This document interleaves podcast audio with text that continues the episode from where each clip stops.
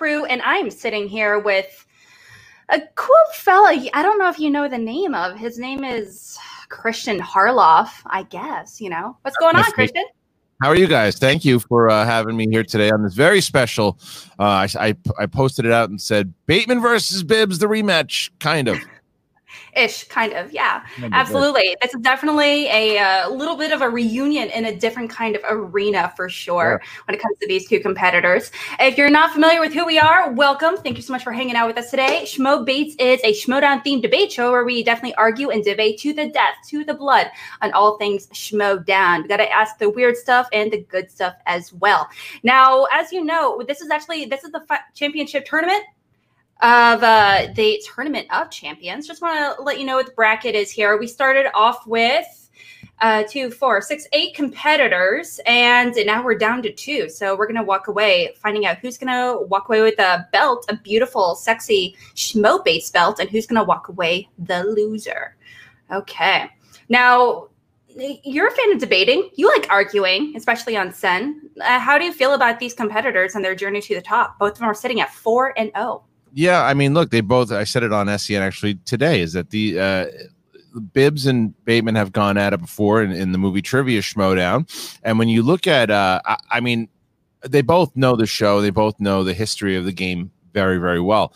Bibbs is a professional critic. Bibbs knows how to put together, uh, you know, the the, the he, his arguments are. Oh, he doesn't really get super emotional about them. He like he, he he's he's well thought out. He he times out the way that he's going to say things. I knew he would be great at this. I knew he would be mm-hmm. great at this. Just as how the way because he doesn't. And I expect him to say silly things with his with the picks that he makes. I'm like, oh, he's going to pick something ridiculous. Just and he, and he doesn't. He picks things that that usually are, are are the right thing. So I think Bibbs could definitely win this.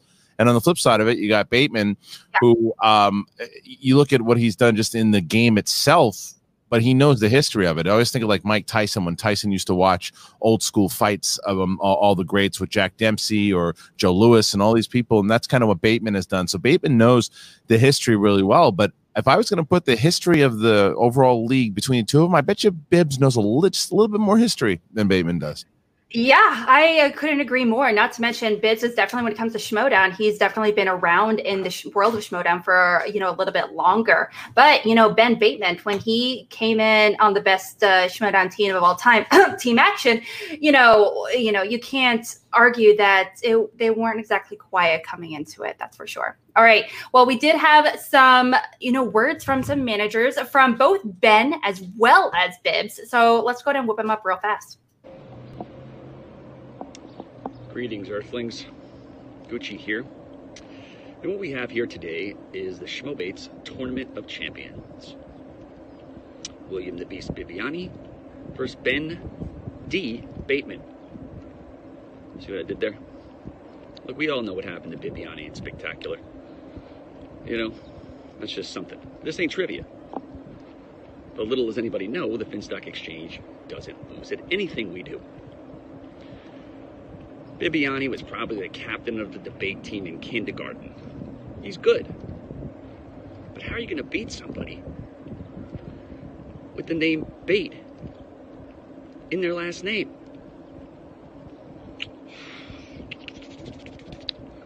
I think they should name the Schmo Bates Schmo Bateman. Good luck. First of all, my dude, Bobby Gucci. How dare you? He's a wordsmith. It's a real word. He's a, he is a wordsmith indeed. And also words from another manager himself, Coy. Let's see it. William the Beast Bibbiani. Do you see all these movies? Those are stacked three deep behind me. You know the best thing about William the Beast Bibbiani? He knows what is in each and every minute of each and every one of those and more. And you know what he knows even more about than movies? The schmoedown. He is ready to schmobait his he's a master schmobaiter. He's ready to schmobait his ass off. He's ready to, to schmobait with the best of them. I got a lot of respect for Ben Bateman, but he is not a master schmobaiter like William the Beast Bibbiani. It is on, Bateman. It is on. Getting dangerously close to NC-17 with that promo, but also, also what in, in wasn't this guy just nominated from a for for an Emmy for a comic book shop? What, in what world does Bobby Gucci look like? He's got the, he, that looks like Roger Deakins as compared to what Coy did. It was awful. Uh, I think Bobby Gucci, he's like low key, just hanging around. You know, you know, he's just like constantly. I think honestly, he just is just walking around LA naked. Yeah, and if we're lucky, he wears pants, but chances yeah. are not likely. It doesn't look. Yeah. It doesn't look like a like a kidnap film. Like that's like the Coy's Coy's footage. Not not not the best it does kind of sound like a little bit as if it was found in a dungeon, but that's a different faction entirely. Okay, well, going into these competitors, I'm super excited. Just go ahead and introduce these suckers. Uh, I may, you may know him as the Beast. I know him as one of my uh, favorite uh, podcasters of all time, being part of critically acclaimed. I love that podcast, and his name is William the Beast Bibbiani.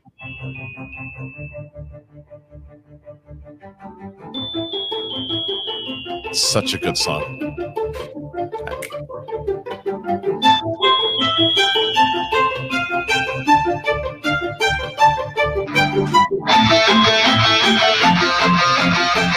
Oh, I'm on the air. Oh, hi.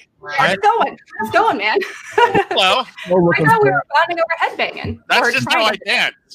Yeah. I'm Hello. so looking forward to watching you actually come down the aisle to a live event to that to this song. Oh, some year. Some mm-hmm. year. Some, some year. year. That will be a thing. Uh, I love the song though. Thank you very, very much, yeah. uh, Christian. Can you who who who composed this for us? I want to give David B. The great David, David B. David B. You did a masterful job. That is so the personality of the Quirky Mercs. Thank you for that.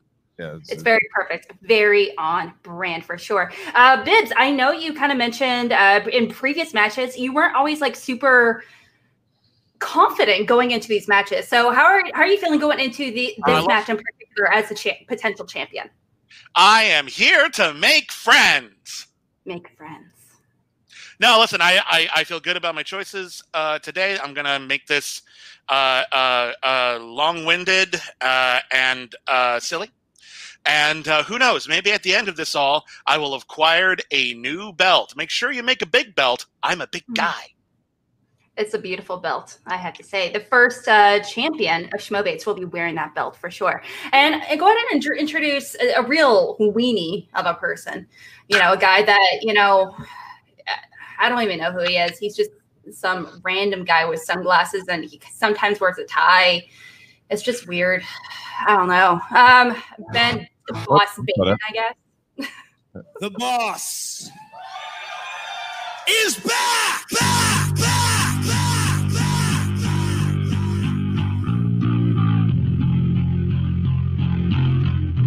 Wow, he has to introduce his own song, huh? There he is. Hey guys, how you doing? I, I have to say this is a great theme. Yeah. It's a good theme. That's a hell of a theme. That's the theme of a champion. That's the theme of somebody who is two and a go against his opponent. Mm. So, Bibbs, this will be the this will be the third time I've beaten you. Um, it's really wonderful to see you. I'm glad you decided to show up today. I, I commend you for that. And, uh, you know, I'm wearing the same jacket that I beat you at Spectacular. Alex is wearing the same jacket she was in when I beat you at Spectacular. And Christian Harloff was there too. So, uh, and I'm not going to be rude to you. That's great. It would be very off brand if you decided to be rude. Not gonna lie. Okay. Well, listen, when no matter what happens, no matter who comes, no matter who wins that belt, I will feel good about my conduct today, and hopefully that's something we can both say. Mm-hmm. Conduct, whatever, Bibbs.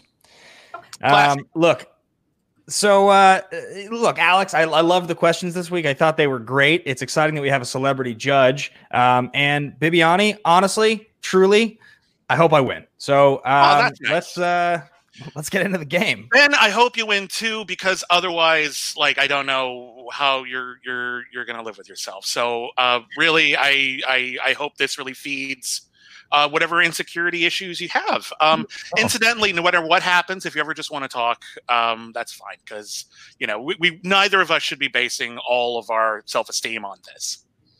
And yet, Ben will. Let's find out who the winner is after these three debates. If you're not familiar with the Schmobates, awesome. Even better, welcome to Schmobates.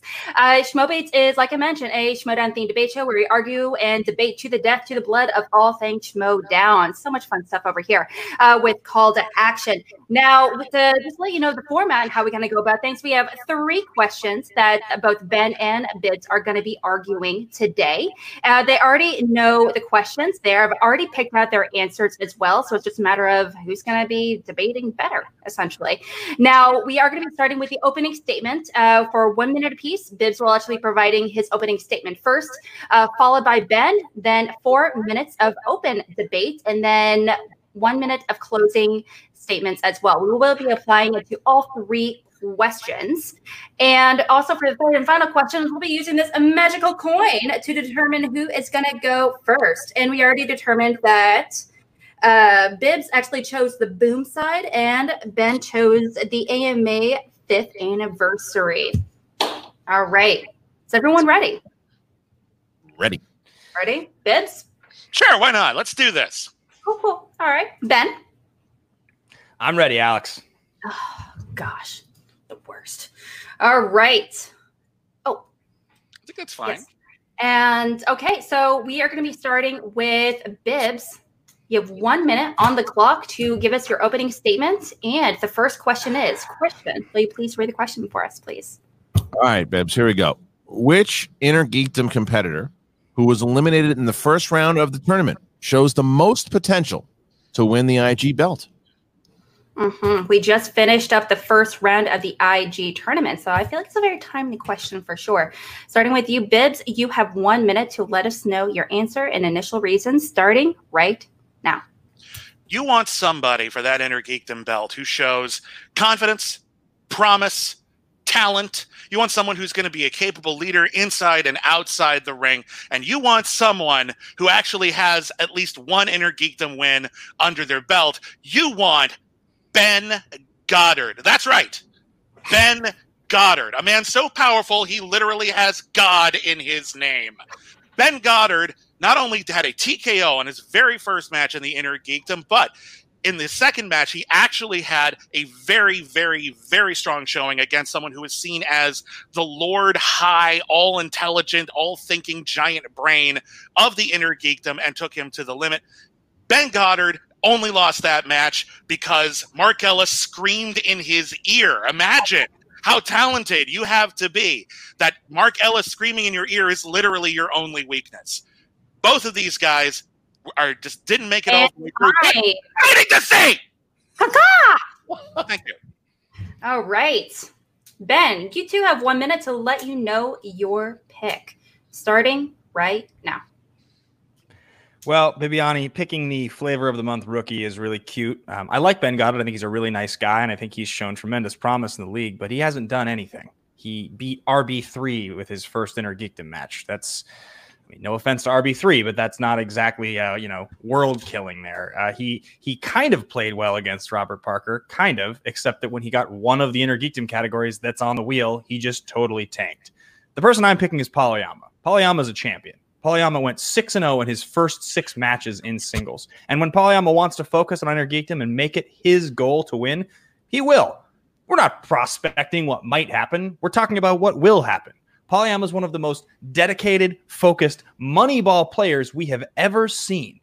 Paul Oyama literally went in playing against somebody whose strengths he knew, somebody from the fan leagues that was one of his best friends, played the match as kind of a shrug of his shoulders, and still played well.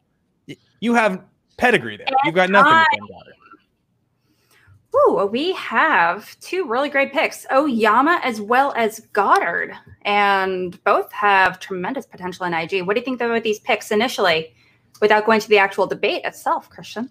I think they're great picks. I think both have great picks. I think that Bibbs going with Goddard, showing uh, what Goddard has done so far, and the determination is a, is a solid pick. But I think Ben also makes a really great point of looking at the determination. It's a former champion, and you look at what he's done in, and the fight that he gave Chance inside of that uh, first round.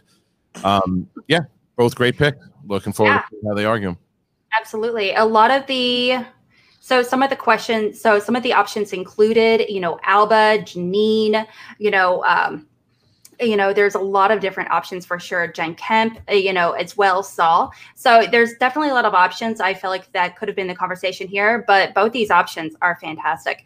Okay, you guys have four minutes to provide your uh, debates. Pretty much go to town.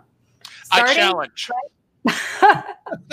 I challenge oh. right now because Ben already started his argument off with an inaccuracy.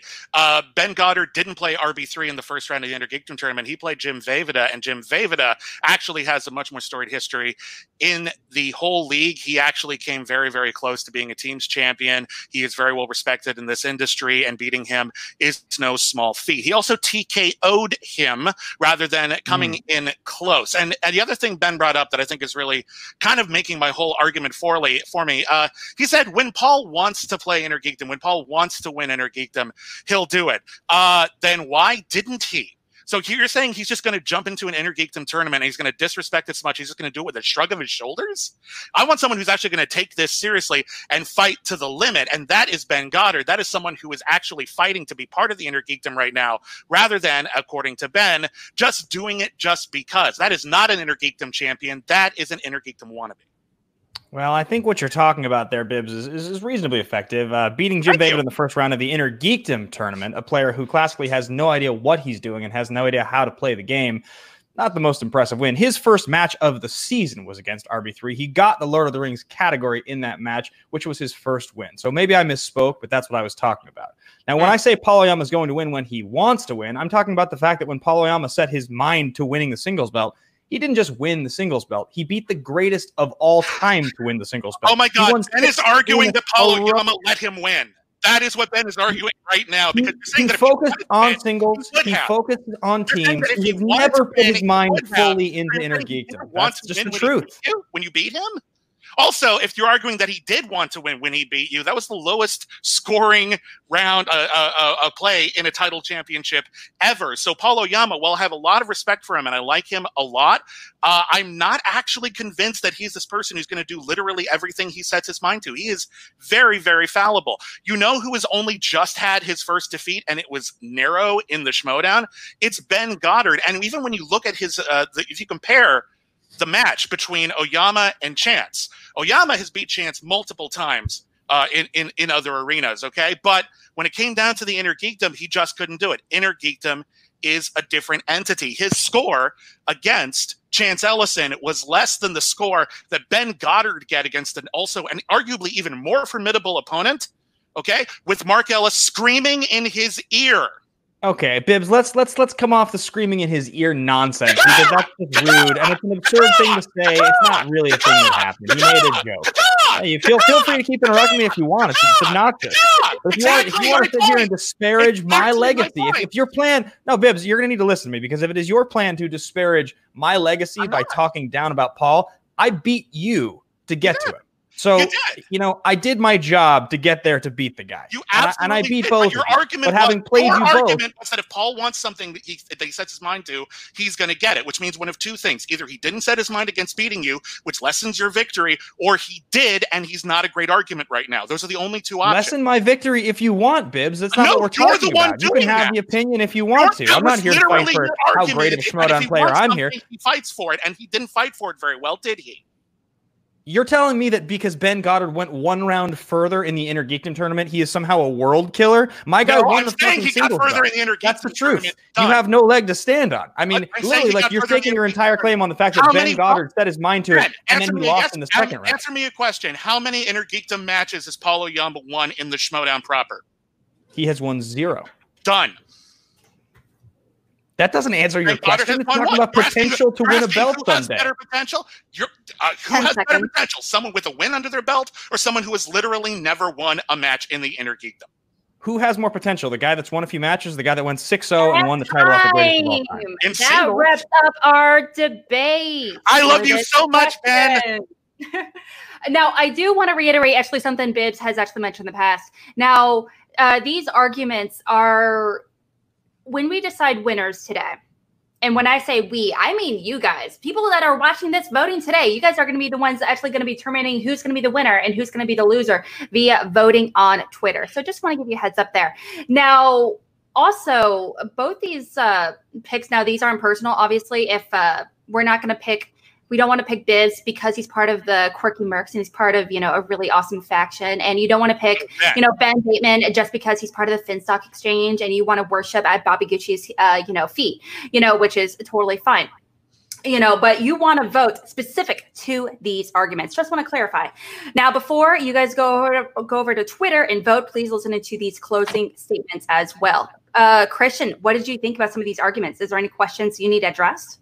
Um, I mean, no, I don't know if I'm supposed to give some my overall thoughts on it, but like it, it did seem like Bibbs was trying to do exactly what Ellis did to Goddard, and I personally think it worked because Ben was arguing the point of how his his victory was the one that, that Bibbs was trying to disparage, and that wasn't the argument at hand. It was it was Bibbs trying to say that Oyama was the one that just did, didn't go to show up, and Ben started trying to say, "Hey, you're, you're you're saying my victory over you didn't count," and Bibbs kept him going down that route because that was more time he wasn't spending arguing his point.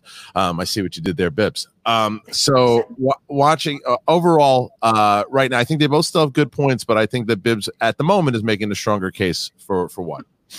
Well, what is something that you need addressed in the closing uh, in the closing statements in order to win your favor? The question is who's got the most potential to win the IG belt? They're saying who's going to be. What I'm getting out of these arguments is who's going to be good in uh, in in inner geekdom, and I, you know they both could be good, but what like who who's who out of the two has the potential to be champion and why can they be champion? That's that's the question. Who's got the most potential to win the ig belt? That argument has not been made yet by either one of the the uh, uh, competitors today.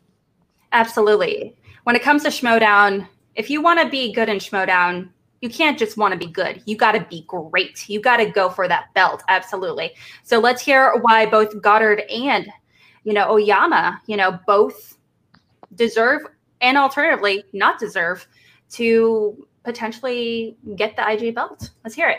Okay, so this time around, we are going to be starting with Bibbs with your closing statements. And just want to re- uh, remind you, you still have your third additional 30 second rule since it is a championship match to use at uh, whenever you like. You can use it or not use it and save it for one of the other questions. You have one minute starting now. Who has the most potential to win? Well, I think a rising star has a little bit more be- uh, potential than a falling star. Uh, came off of a disastrous loss at Spectacular. He lost against John Rocha. He's doing okay in teams, but his energy, his focus, his passion doesn't seem to be there right now. Ben Goddard, on the other hand, is there every single day. Ben Goddard is working his butt off trying to make sure that he's making not only a name for himself in this league, but trying to make a place for himself in this league. And right now, the Inner Geekdom is a place where he can do that. He has shown power, he has shown drive, he has shown intelligence. He got a better score in his matches than uh, uh, Paul Oyama did. He TKO'd someone, Paul Oyama didn't. He won a match, Paul Oyama didn't. And frankly, I think Ben Goddard is a hero we need right now. Did you see how much money he raised for Black Lives Matter? I mean, that's a hero. That's someone we want to be a champion. That's someone the fans are going to support. That is someone that is not only gonna be champion but should be a champion. Thank you. Should be a champion, yielding the rest of the few seconds. Okay. That's a really solid argument. And being a champion is not only about being having all the knowledge there, it's about, you know, going on what's going on behind the scenes as well. Okay, absolutely. All right, over to Ben the Bus Bateman. You two have uh, one minute on the clock to make your arguments in favor of uh, Oyama, starting now. Yeah, it's really wonderful what Ben Goddard has done in fundraising. I think he's a tremendous guy, and I think that's really, really great stuff. It has nothing to do with him being an IG champion or his ability to get to be an IG champion. So I'd like you to separate yourself from that. I actually think it's pretty lowbrow and bad taste to bring it up in an argument about who's going to be an inner geekdom champion in the Schmoedown.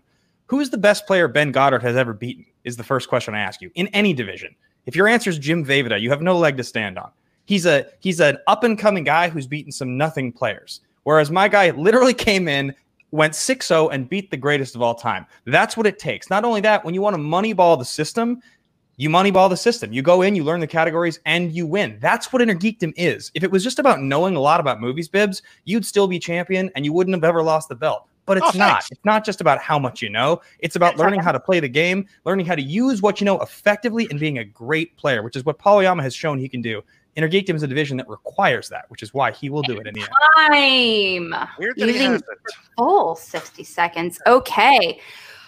Uh, Ben, I think that's the nicest thing you've ever said about me. Thank you very much. I really appreciate that, man. That, that means a lot to me. Thank you so much.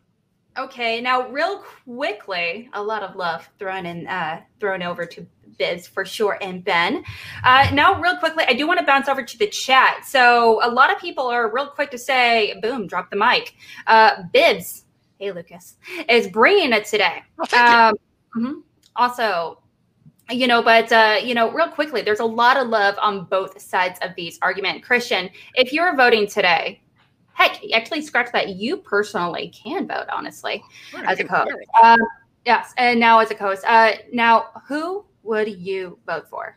Well, before the closing statement, I said Bibbs would have won it hands down. Uh, I Mhm. think I still just think he made a very cl- strong closing uh, argument, but I think Ben came back pretty pretty strong, pretty solid there at the end. Gave his reasons why Oyama could be uh, could potentially be mentally strong enough as opposed to where he's battle tested uh, in that in that um, division, or excuse me, at that level, and Goddard has not been. So I thought that was a strong argument, and I thought that was a good way to do it. Um, I do think that Bibbs had a little bit stronger of a start, so I would give the slight edge to Bibbs, though. Even though I think uh, if you voted for Bateman, based off the end, I I, underst- I would understand it, but I, I'd probably give Bibbs that first one. Absolutely. Now, again, if uh, if you are raking in all this knowledge and you're like, I want to vote in favor of Ben, I want to vote in favor of Bibbs, awesome. Go over to Twitter and vote right meow. That'd be pretty darn cool. And you can let us know who should win this first argument. We're going to be waiting until the end uh, to really not only give people time to go vote, it's right here on our Twitter one and give us a follow if you're hanging out there. That'd be much appreciated. Um, but also, you know, it's uh, you can let the information marinate for a little bit and wait till the end. Totally up to you. Okay, we're going to be going into our second question. And by far, thank you. And also thank you to Frankie Janish actually for inspiring this question. I was watching the rundown the other day and I was like, this is a great question. You know, we should talk about it on Schmobates. All right. The second question is Christian, will you read it? Yep. Which manager can form the strongest core trio for next season by retaining current players? Hmm. Yes, absolutely. It's a good one. Yeah, and again, thank you to Frankie Janish arguing in favor in one of the one of the actually factions earlier today. That's going to be debated today. So I'm excited to see it reaffirmed or broken down. Okay, we're going to be starting this uh, for this question with Ben, and you have one minute as well for your opening statement. You'll let us know who you think would form the best trio. Starting right. This question is, is sort of a joke, actually. I think, and the, the idea that anybody would pick anybody other than Bobby Gucci is absurd. Um, I I don't know how you could even look yourself in the mirror and feel okay about going waking up or going to sleep if you didn't pick Bobby Gucci. He has so far and away clearly the strongest members on his faction. And it doesn't matter how you break it down. You can get into the semantics of calling it a trio. You can talk about personality clashes or divisions the Finstock Exchange has strength in every division. It has strength at every position between teams, between singles. And there are so many different ways you could mix us up, and it still doesn't matter. There's no other faction that's even in the same conversation. If the one place that we actually want to focus on and talk about is that inner geekdom is not a belt that is currently held by or has been won by the Finstock Exchange, which is, I'm assuming, the only thing you'd come back at me with. We have Dan Murrell, who's yet to enter in the division, who's the greatest of all time and has never lost when he's put a mind to it ever a single time once. Not to mention Barbarian, who's crushing the tournament and Okay, in favor of Gucci with the core trio. I'm actually kind of curious, considering how many great competitors are on uh, the FinStock Exchange. I'm kind of curious what the core trio would be for sure. Okay, and over to you, Bibbs. You also have one minute on the clock to let us know your pick. Starting now. Frankie Janish uh, inspired this question, and Frankie Janish answered this question definitively. Uh, the only answer here is corruption because you don't have the question, oh, who am I going to pick? Who am I going to break up in order to make this happen? Who might be good in geekdom? You've got everybody. You've got uh, uh, team champions. You've got Chance Ellison and Mike Kalinowski. You have a multiple time inner geekdom champion, Mike Kalinowski. You have Chance, who's shown a lot of promise in the inner geekdom in the singles league, and who has the potential because he's actually lower ranked despite his great knowledge to earn a ton of points on his path to both of those things, as opposed to grandfathering in a bunch of champions or high ranked players who aren't going to play as often or rake in as many points. Also, you've got Laura Kelly, who, unlike anyone on the Finstock Exchange, has actually played a championship match in the Star Wars League and gotten to that point. She was the only person at Flight of Spectacular who lost and didn't get knocked out. So what we have here is the absolute perfect combination. You don't have to debate anybody. You don't have to lose great players. You just have to pick two champs. Oh, solid picks all around. Okay. Whew. Is there anything you're kind of nervous about going into the open debate, Christian? Uh, this particular one, I'm very curious because I want to see where I think Bibbs makes a smart move picking a faction that he's not involved with because he doesn't have to say which because he can say that three and it has nothing to do with his faction. Very curious where Bateman's going to go with what three he's going to pick here. So I'm I'm curious to hear it. But the only thing I would dock points on Bibbs for is saying Star Wars League. It's a division, people. It's a division. division. Even though on the even though even on the graphic it says league, that needs to change also. All right. So you're saying it's challengeable. You're saying it's challengeable. Challengeable, but no. But the argument, the arguments, uh, they're both both very solid arguments on both, both great choices because uh, I think what, what Bateman said going into it uh, with the amount of talent that's on Finstock Exchange, uh, yeah, what manager can form the strongest core trio for next season? So they're both uh, great choices on both. So let's see how they argue. Absolutely. Not now to say so many great competitors all around, but core trio. Whew. Let's hear it. You guys got four minutes to make your arguments starting right now. So Finstock for it, Exchange Bibbs. is going to Whatever lose. you got. He's going to lose some big talent here, no matter how we play it. And the only question is, oh, who are we going to take a chance on right now? Because yeah, you got the champion team right now, but if you actually want to play it smart, you're going to have to break them up so that the another team is actually going to have a chance to build up and make more points because that actually gets you more points that way. So we're going to be breaking up the founding fathers. Dan's uh, uh, Ben's obviously very committed to Dan. He thinks Dan can do anything if he sets his mind to it. Once again, raising the question of how Ben explains all the times that he lost, but whatever, it's his faction. He can say whatever he wants about it.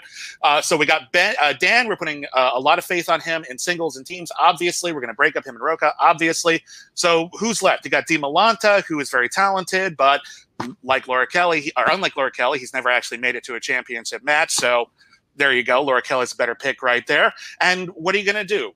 What are you going to do? Are you going to you're going to stick yourself on there? Or are you going to enter enter geekdom and make it strong? Because corruption actually has two strong inner geekdom players and a solid team that is in great standing to actually rise up and make more points. And you know, got Bibbs, you talk about you you talk about you talk about being strong in teams. We're the team champs. You talk about being strong in singles. And who's the we're the single champs. team champs? You Who talk about who's gone champs? further in Who Star Wars in this modern team champs? division Who has beaten those team champs? one time, and then they lost the belt because we have the greatest players of all. It's not just like the actual greatest players of all time on the faction. So yeah, any you know what? combination. Anyone You talk about Laura Kelly having day. played in a championship match. That's like- a good day. she, she played in a championship match in a time when Star Wars got like two matches a year. We just had a guy make the finals in the most competitive version of that division ever. She didn't Yeah. make the finals. Our guy did. All right. And so at the end of the So, day, you want to argue about the fa- you want to argue about the fact that you have two strong intergeekdom players. That's fine. Intergeekdom is the third most important division. Mike's never won a singles belt. is. Chance has never won a it singles belt. Those guys got lucky and hit what people are James Bond 74 times to win the belt one time, and they're going to never get it back. More often than ever before. Intergeekdom is huge right now. Intergeekdom draws in the numbers. Intergeekdom draws in the fans. So you want to focus on Intergeekdom. Do you want to have two good, great Intergeekdom players that people already know and care about, or do you want to take a chance that Dan Murrell is going to absolutely 100% not pull an Andrew Guy and actually make it all the way through this thing, or do you want to risk not overextending him and get rid of him and maybe focus on the Barbarian? By the way, who is your dream composition? I got to ask. You're literally talking about is the having the, strongest players on the the Oakland? Athletics being as good as actually like the world champion Yankees. One's really cute Okay. and wonderful for what it's doing. one of The other one's actually the different best in the world. They're That's playing what we are. games. How many matches has Dan won at Intergeekdom? How many games has he played in that divi- in that division? There's four people on our How team that if they wanted to win the? Intergeekdom belt, they could. That's what I really truly believe. they? It's one division, Bibbs. Why We're the champs in the other two that then matter. And our guy went further than your guy and the other. the other But if you really want my trio, if you want my you're talking about composition, who's got them all covered. hey, you asked me a question, right? You want my trio? You waited You a want my trio? to answer it. Let's go for it. Yeah, I'll tell you exactly who my trio is. Great. It's whoever the champions are at the end of the year, which we will have three people that are at the end of the year. So whoever they are, that's who Gucci's going to keep. Because there's no chance in hell there are three champions on your roster. it's impossible. Who's your third player? Somebody who you hope has potential? Because mine are all champion, champions. it's about covering Mount Rushmore exists on the Finstock Exchange. Okay, we can what literally if- what slice if- a piece what off of it and just What put if your cha- what if your champions at the end of the year? What if your champions are the year are not Dean Malanta because that's very very likely, and your champions at the end of the year are not Dan and Moroka, but it's actually uh, you and Riley, and then uh, you're the singles league. Then you don't have Inner Geekdom covered. So no, that actually doesn't work. You actually have to pick who has all of the divisions covered. Who will have that even if you don't win because you're gambling off of a maybe.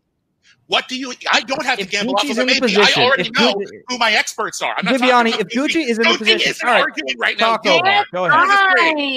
Time. That wraps it up for our open debate. Open debate. Oh yeah. Christian dancing with me over here.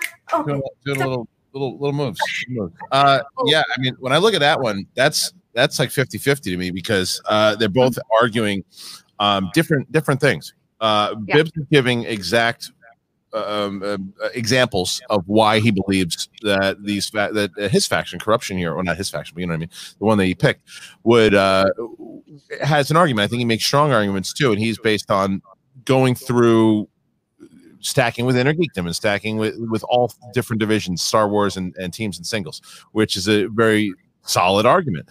But Bateman, on the other hand, is also making a solid argument inside of what he's doing. He he's he's not arguing necessarily the divisions. He's arguing which manager can get the strongest core trio as far as talent goes, and it's hard to argue against the talent with what Finstock Exchange has. I think that they're both making uh, solid arguments on both points. So I don't think anybody has the edge thus far. It's just a matter of I think what I'd like to hear from both of them is which manager is the question, right? Which manager can form the strongest core trio? Which manager can do that? Which manager is able to keep them? Because what if, what if you know, m- maybe some of these uh, people want to leave? Are they going to be able to keep some of the people inside of it too? You, you might have the talent, but what if you're not taking the personal uh, side of of this thing? Maybe, uh, maybe Laura Kelly wants to play somewhere else. Maybe John Rocha wants to play somewhere else. You know, it, it's who knows what manager can form them what manager has the ability to make that happen that's that's what i see from the question and i haven't heard much of that yet. I've just heard about the talent on si- inside of the uh the factions themselves. I absolutely agree. I was actually about to kind of mention that. We haven't really heard mention about Bobby Gucci, you know, managing the Or trio, or yeah, or Shannon at all. Uh, you know, talking about how amazing these competitors are, it's all well and good, but we haven't really heard anything about you know what makes uh, them their abilities as managers to really build them up and reform them, whatever they need to do in order to create these strong core trios. Absolutely. Okay, now real quickly from the chat, you know, there's a lot of love from both, you know, but at the end of the day, David B here, best musician of all time. What's up? Legitimately, both are bringing it, um, you know, but also, you know, there's a lot of people on both on both sides right now. So I'm kind of curious to see them wrap it up. Now, I do think that for the closing statements for this question in particular, we just really need to dive into the managers a little bit. Now, I do also want to remind you, you do have the additional championship 30 second rule. You can still use at any point. Totally up to you, or ignore it. Totally fine as well. Now, since it's the second question, we'll be starting with Ben for your closing statement. You have one minute on the clock. Are you ready? Unmute. I am. All right, starting now.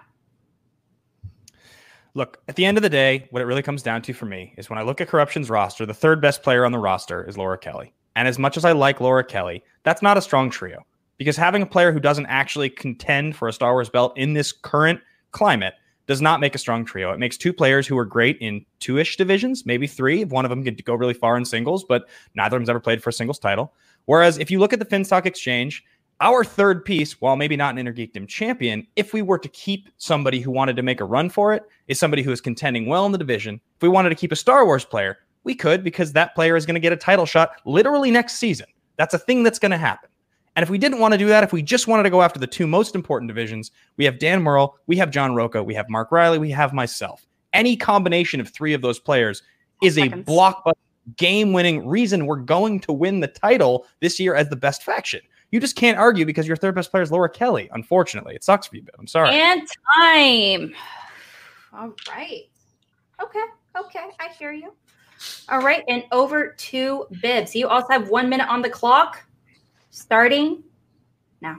There are no unimportant divisions in the movie trivia schmoedown. You actually need to have them all taken care of. And the only faction right now that has a trio of players that they can retain, and they're all taken care of, is corruption. And you can't even really commit to who you want to keep in the Finstock Exchange. Bobby Gucci is the notoriously least effective communicator in the managers. Shannon is absolutely fantastic at it. She has got dedication and loyalty. The Finstock Exchange practically broke up in February because of how badly Gucci managed all of his players. So Great. I'm not actually convinced. I'm not actually convinced that you're even going to have all of those players at the end, or that they aren't going to flee elsewhere, so that they can be big fishes in little ponds, rather than all compete to be the third, fourth, or fifth best in someone's eyes. Ben, would you rather be the fifth best person in your faction, or would you rather be the best person in your faction? Finstock has some tough decisions to make. Shannon has the easiest decisions in the world. She picks the champs. And I'll take my 30 seconds here, actually, and just uh, cap it off with my 30 right now. So, my closing statement to Bibbs' closing statement is going to be this Bibbs, you lack confidence. You didn't even have the confidence to pick yourself here because you could have picked you and Brendan Meyer and Mark Anopic. You could have done that, but you have so little confidence in your belief that you actually know what you're doing here. You didn't. You leaned on the flavor of the month faction. You leaned on corruption and, and chance and Laura Kelly to try to make your point. I don't have to make the decision about who my trio is because it's not my faction. It's Bobby Gucci's faction, and he's a phenomenal, phenomenal manager who always makes the right decision. Multiple time manager of the year. And I'm going to take my 30 seconds. Okay, as well. You got 30 seconds starting now. I love it. Uh, I am not I on challenge. trial here. It's uh, no, I can ask my 30 seconds whenever I want. I am, I, I'm reclaiming my time, by the way. Yes, I am re- letting you have the additional time after I both I uh, both myself and Ben interrupted. Starting now. Okay, I am not on trial here. It's not about how little confidence I have in my faction. It's about who can win a debate. And the debate was settled before we even began. Frankie Numbers, an expert in the numbers of the league, has already declared that corruption is the easiest and best answer to go here. And the reason why is because Finstock is going to be a clusterfuck no matter who he picks. The whole faction is going to evaporate. You're going to lose a ton of people at the end of this uh, uh, uh, season because they're all going to go elsewhere because only- Time. Woo! All right. I don't know about you, but I just need some water. Yeah. Yeah, I'll take some water. Woo! Everyone ready for some yoga? We just need a That's good. Oh, good. This is getting intense. All right. I love And all I- you guys. This is fun. yes, absolutely. Now, um, now I just do want to reiterate, uh, you know, that you know these are these are not attacks on any one particular competitor, manager, or faction or anything along those lines. This is just specifically to these uh to for these arguments for this schmobate belt. So, just want to reiterate that as well. Uh, no, Yeah, we love things- all of these players. I'm sure I speak for Ben and myself. This is a heated thing. Mm. Everyone's saying angry stuff. I love Ben more than I love most members of my own family. Uh, I think he's really, really great. So uh, I'm sure we both are very happy to admit that this is all in good fun. exactly. It's a blast. on Bibbs. I'm having a great time. So am I. This is great. We're both very competitive people, just in very different ways. Now, before we go into the third and final question, again, please let uh, let us know your opinions and make your vote known over on Twitter at Collection Pod. Over there, that'd be really appreciated. And we were going to find out uh, by because before the 111 people that are watching this, you guys are going to be the ones to decide who's going to walk away a winner today. So take that voting seriously. Go do it. All right. Now we are going to be going into the third and final question. And we're going to be using this beautiful action coin to determine who's going to go first. All right. Now, before we started chat, before we started recording, we already determined that Bibbs is going to be Boom. And Ben is going to have the one with his face on it right there on the AMA fifth anniversary. Okay. Let's see. Ah! hit my, sorry, I hit the ceiling literally. Now it is in favor of Boom with Bibs. So you like to go first or second for our final question? I'll go second. Second. All right. You like to defer. So that means we're going to be starting with Ben for a third and Oh, five. Oh. Yeah. Inter- And your winner. What? You won. Yeah, I guess so. Bateman's gone. Bateman left. Oh, well, okay, great. Thank you. Oh, listen, everybody, thank you so much uh, for all of this. It's really, really nice that Ben uh, uh, just called it quits Oh, on me. Oh, hey. I mean, hi, Ben. Whoopsie. Just Uh, there. Back. Am I good? Am all my are all my settings working? I think I, I just There connected. we You sound good. Yeah. yeah, it sounds Okay, good. good, good. Um, yeah, so we're going to be starting with uh, Ben for your opening statement. And Christian, will you please let us do the honor? Well, please do the honor for us for reading the third and final question that you actually picked, I Yeah. believe. Well, This is a tougher one, so I want to see what they say. What is the best overall spectacular of all time? Mm. And uh, both these competitors, Tay, have, you know, some personal interests, I think. You know, uh, all right. You have one minute on the clock starting now for your opening statement. One minute.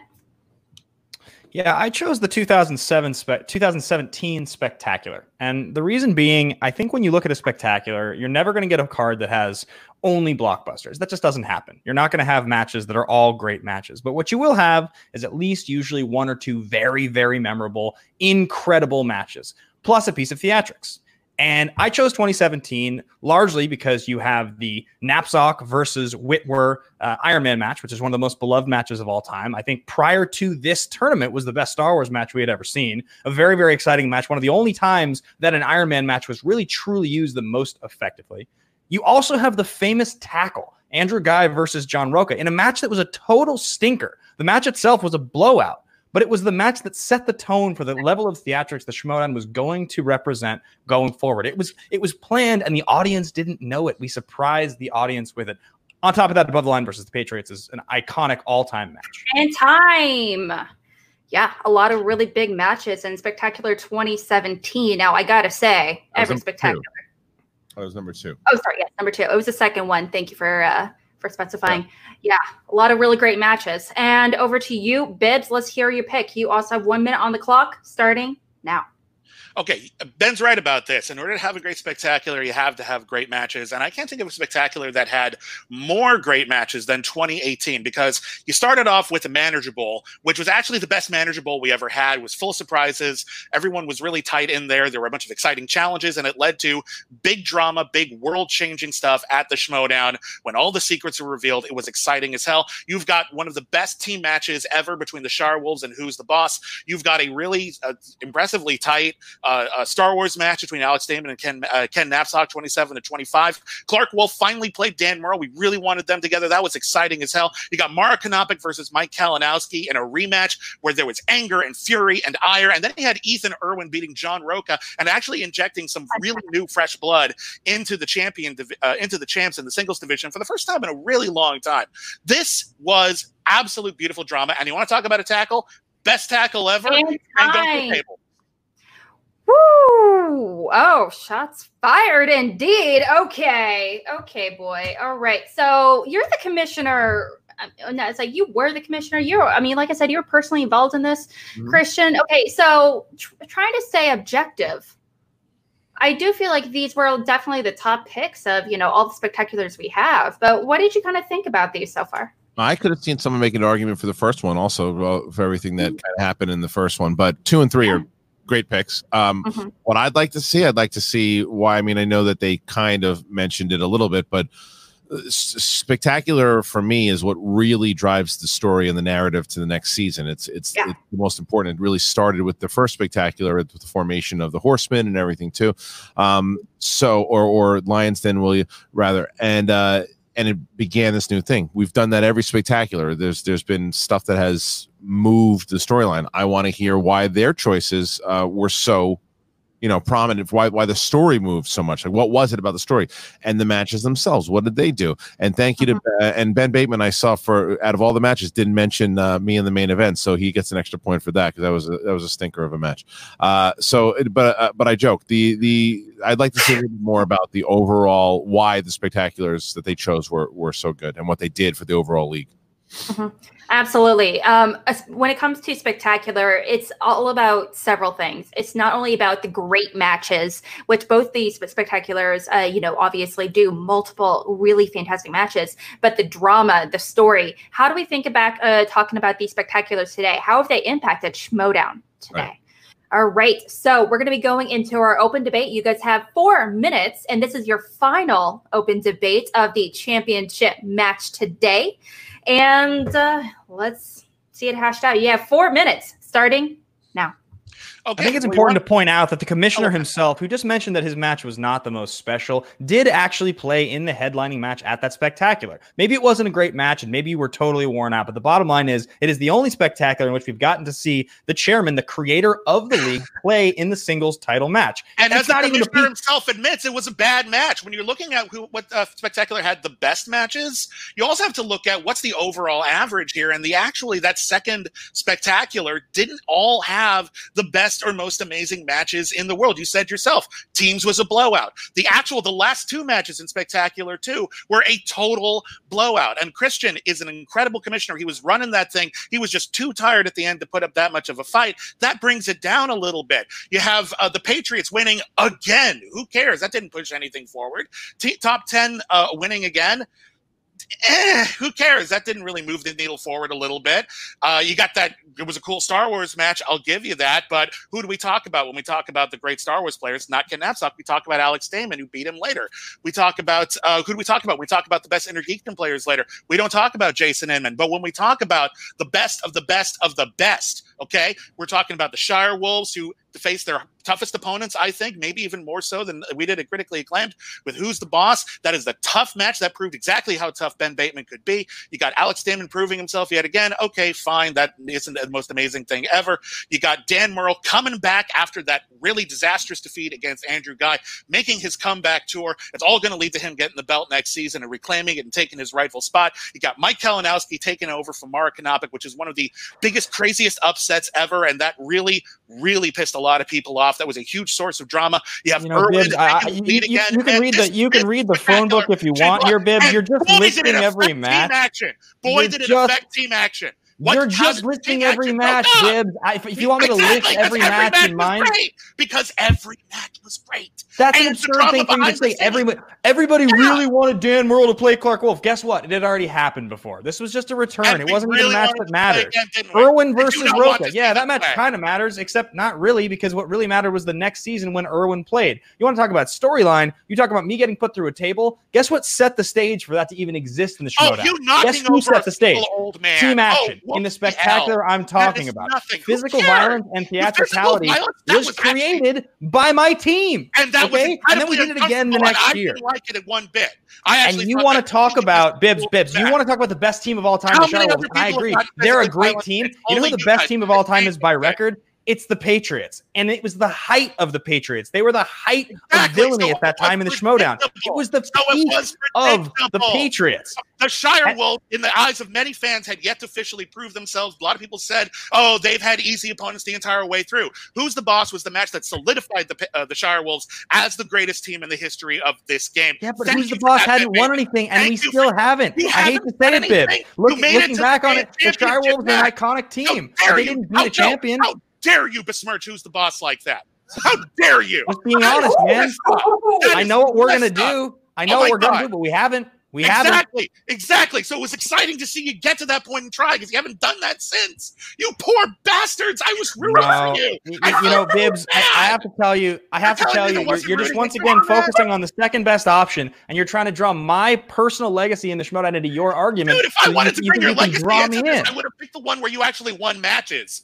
Okay, we're both picking spectaculars where you lost. That's Ah. irrelevant. All I'm saying is that in this match, this showed how amazing you are, whereas the previous spectacular really didn't show you off very well. And the only way to save it was to knock down an old man. I'm sorry, a fight between two able-bodied guys who actually loved each other and actually made each other Time. stronger. That wraps it up. I love you, Rocha. I know you're watching. I'm so sorry, man. I had to make arguments. Tackle of a young So man. Rocha's an old a man, huh? Tackle of the Alright. young Hey, man he's the versus one who old today about being around in the silent era. All right. Okay. That's a lot of words were said on both sides. Woo. Okay.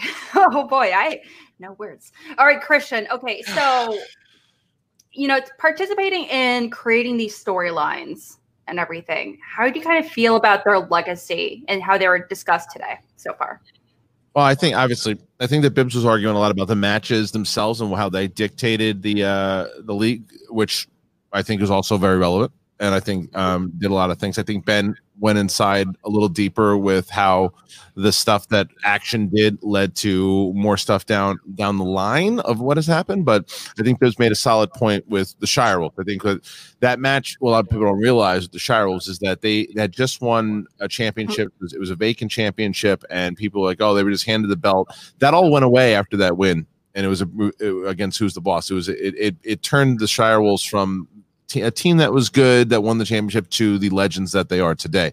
so it was a very relevant match. Um, but what Ben's also saying is that there were a lot of solid matches inside of what what two did to further move stuff around. And even though I know what Bibbs was doing arguing wise, Bibbs uh, when the legacy of the Patriots. I mean, watching the Patriots. Uh, perform in anything. What now you go back and you, it's like if you're a Schmoedown uh, fan, even though you might hate and you're like, oh, I wish I could have seen the Patriots play a couple matches, and that was a big win against Above the Line. So um, I think Bibbs got maybe a little flustered in the argument round. He was kind of, he was, I think he was yelling a little bit more so than he did in the previous two. But if if you ask me my overall opinion of the entire match, I got Bibbs two rounds to one, but I give Bateman that round.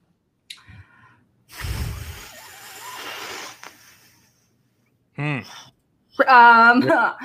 I, I, I, okay, I, I feel very similar. um, I'm just gonna pull over to the chat real quickly while I attempt to collect my thoughts. Um, you know, to me, oh, this, oh, this is a very personal one. Okay, so um, you know, Lee and Gilpin, he's mentioned, I think Ben made a great argument with talking about how it's tackle changed the league, you know, but, uh, you know, there's definitely mentions about, you know, spectacular two progress and storylines, but the last two matches weren't good. So I think it comes down to, you know, at the end of the day, like I mentioned, how do we talk about these matches today? How do we talk about these storylines today? Spectacular two, I would disagree with that. I would say that. Oh no, you're right. You're talking about team action and, and top ten. Yes. Even though, will, well, I guess that's why because what Ben said. Ben made a good point that the the match the match mm-hmm. itself between action and top ten was a clunker, but I remember it being great because of what happens at the end. Because nobody, because what that did do is that for what that for what the comment just made there, it did change because I think that at that point some people still didn't realize it was even in the audience didn't know if it was real or fake. That particular thing said, "Oh, this is where the show can go."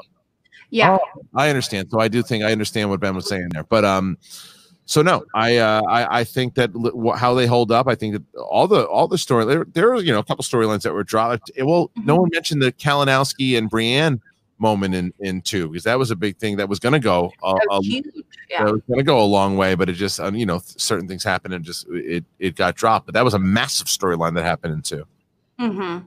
Absolutely. Um, it also something to remember is that as well. Not only were like a lot of these matches were good. I mean, there's definitely some matches in each of these that are iconic. Like when it comes to the Shirewolves, uh, you know, Shirewolves versus Who the Boss, it's definitely one of my personal favorite matches of all time. It's definitely um, in conversation as one of the best team matches of all time, as far as it, uh, I think so. Um, you know, we're commissionable, you know, like you mentioned, uh, I, I, do feel like so far as of now, based on the arguments alone, I do feel like Spectacular Three is kind of edging Ben out a little bit of Spectacular too, just because you know so much drama uh, going on. I feel like there's much more lead up versus Spectacular Two. We weren't 100 percent sure what was going on, so it was a little more vague. I felt like there was a little bit less promotion going into it. So, um, but also I was also a massive, a much significantly bigger fan you know, of Schmoedown, you know, by the time, you know, three rolled around. Okay, so we're going to be going into our final statements. You guys, each of you guys have one minute on the clock to really kind of wrap it up, put a nice bow on, and solidify the votes in your favor. And we're going to find out find out who is going to walk away with this really sexy looking belt. Look at that. Isn't it cute? So pretty. Good looking belt. So it's a very attractive belt. Okay. Now, again, we are going to be starting with Ben for your final, final closing statement. You have one minute on the clock to tell everyone why they should vote for you. Starting now.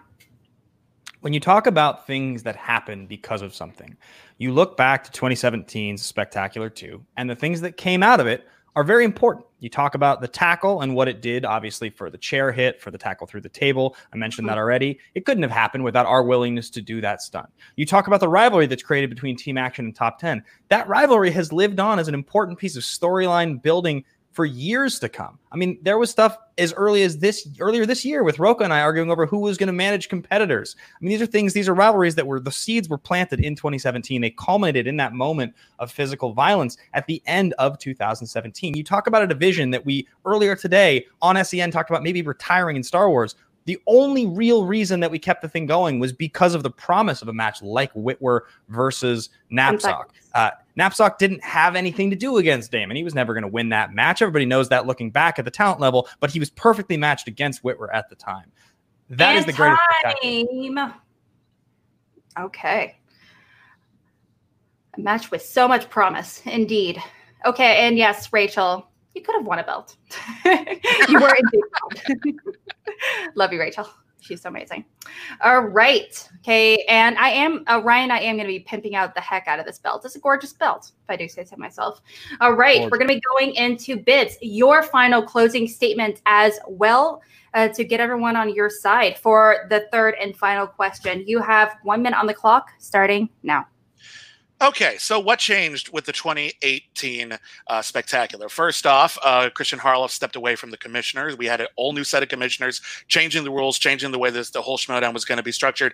That was a big deal. You had KO solidifying his legacy as an IG champion and going into the latest season. That was an important deal. But here's the thing: on top of all of that stuff, you don't have a bunch of stuff you, you can't talk about if you're supporting the spectacular. You don't have clunker matches. You don't have storylines that didn't go anywhere anywhere like Brienne and Mike Kalinowski. You don't have, oh, we resorted to violence for ratings. Like, you actually just have really good storylines, really unexpected developments, actually great matches consistently all throughout. And yeah, I'm sorry, even the team action top 10 stuff that was going on beforehand. Y'all were talking smack beforehand. Guy was Rocha's son for a while, which by the way, we're, when are we getting back to that? Team action, finish something you start for God's sake. The only time team action really finished something you started, broke that table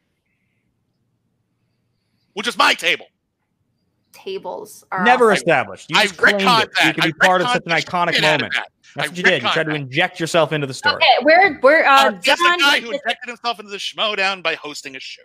Okay, now we just heard everything for our final question, for a third and final question, and I gotta say, things are getting really intense. Okay, so you heard it here, guys. Go over to you heard all of our questions today. Just want to reaffirm the first question was which IG competitor who was eliminated in the first round of the tournament shows the most potential to win the IG belt. The second one being which manager can form the strongest core trio for the next season by retaining current competitors. And for the final question, what is the best overall spectacular of all time?